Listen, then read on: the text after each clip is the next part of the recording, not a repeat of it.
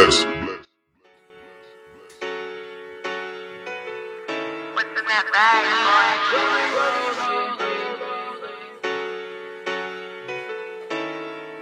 I just wanna rollie, rollie, rollie with a dapper ranch. I already got some designer to hold on my pants. 大家好，欢迎来到了今天的减肥不是事儿。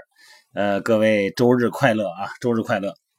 今天呢，给大家聊一个话题呢，就是盐的话题。天热了嘛，嗯，咱们平时吃饭呢还是比较忌口的哈，盐也不敢多吃。但是天一热了呢，就觉得多吃点吧，反正出汗也多。那今天呢，咱们给大家聊聊盐的话题哈。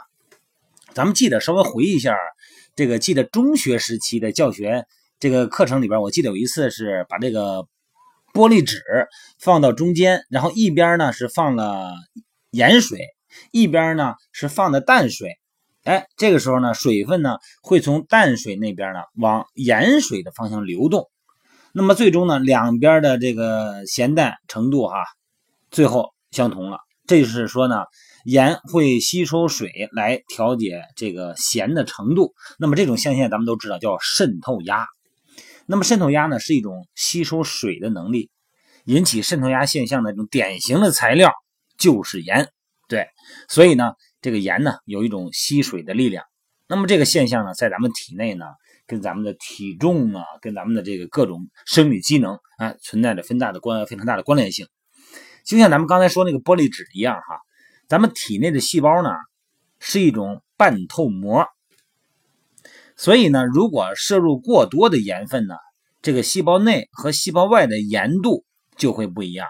那么这么一来呢，细胞外的盐呢就会吸收细胞内的水分，最后呢，这个细胞的大小呢就会发生改变。因为细胞大小主要是因为跟它的水分有关嘛。那细胞大小的变化呢，又会影响了细胞的机能。那如果这个情况要比较严重的话呢，还可能破坏细胞本身呢。所以说呢，我们的身体为了应对这种情况呢，就会不停的要吸收水分。那 也就是说，摄入的盐分多了，就会有一种口渴感。那么这个水呢，就会让你大量的喝，然后在体内呢排不出去。这也就是说呢，吃咸的东西以后呢，咱们身体发胀、体重上升的原因。有时候咱们减肥的朋友们特别知道这个道理哈。所谓的有那些叫什么叫欺骗餐啊啊，一个礼拜不吃东西啊，不是一个礼拜吃的挺讲究的，到礼拜六、礼拜天哐当一吃，第二天一称长五斤。我勒个去，怎么能长五斤呢？哦，水分对渗透压，盐锁水。所以说呢，这个为了减肥呢，要控制盐的量啊。咱先不说盐对血管的作用，首先从减肥来说，从这个水的这个水潴留来说，这个盐的量呢是要有控制的哈。咱们正常的生理需求呢是二点五克。你看线上减肥训练营，我要求大家把盐的摄入量准确的、精准的了解啊。嗯，一天不能超过五克，不能超过六克，最多是六克哈。咱们生理需求其实只有二点五克，那么这么一来呢，就不会有太多余的盐呢，在这个细胞的外边呢形成渗透压，那么体内的那些原本被储存起来的水分呢，也会被排出体外，那么这样的话呢，就消肿了，对吧？哎，体重呢就下来了，就是因为水肿的因素。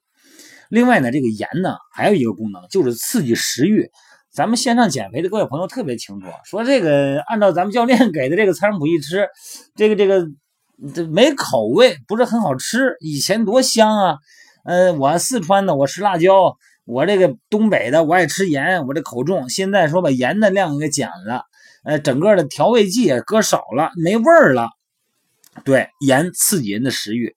所以说呢，这所有所有的那个下饭的菜，你看都是特别爽口的。你包括我们老家山东，那叫什么呀？叫老虎菜啊啊，那必须那就是咸菜。那没有食欲的时候啊，如果要有这么一个下饭的菜，一转脸功夫，这饭就给你干没了。所以说呢，呃，但是菜肴比较清淡的话呢，你就可能就是没有胃口了，咱们就感觉咽不下去，手里的筷子就不愿意往里，就不用夹这米饭呢，或者说是主食就吃不下去了。然后就很快的就，是吧？就是感觉就没意思，就可能要吃点别的，所以起到调味作用。这个盐啊，它真的很，而且还有很多的这个什么醋啊，啊不是醋，酱油啊，啊各种酱啊里头都是含了大量的盐。少吃盐的这个饮食习惯呢，它有助于咱们的体内的水分的排出，也有助于咱们减少食物的摄入量。那么通过这样的方法呢，可以达到从饮食上减少体重的效果。所以说，线上减肥训练的各位朋友，还有咱们其他的朋友们哈，没有参加我们线上减肥训练的朋友，首先啊，想减肥，你不用说我每天两公里，每天二十公里，每天两万步，你先别说这个。你看，我经常跟他们聊这个话题，美拍直播也是说，教练，呃，我经常运动，呃，我是一个咱说。比较比较懂的啊，比较懂的这方面我懂，呃，我这个请了不少些私教了，这个教练我也换好几个了，我这个方面我懂，这怎么减不下来呢？哦，你懂啊？那好吧，那我问你，十克大杏仁的热量是多少？一个中等体重的苹果的热量是多少？你跟我说，别查手机，现在就说，对吧？你如果从食物的热量。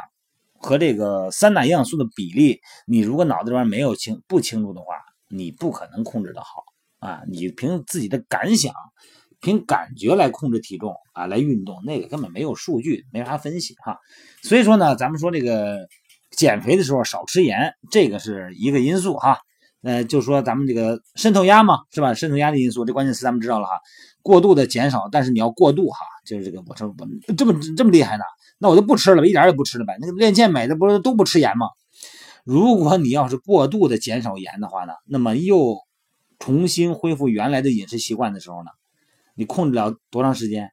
你一个礼拜十天，你再往后你就熬不住了。你一旦恢复的话，那么这个你的量，一个是水的量，一个是盐的量，你就很难控制，一下就上去。这个时候你的体重呢，因为水潴留的因素呢，就会上的很快，弄得你特别的精力疲惫。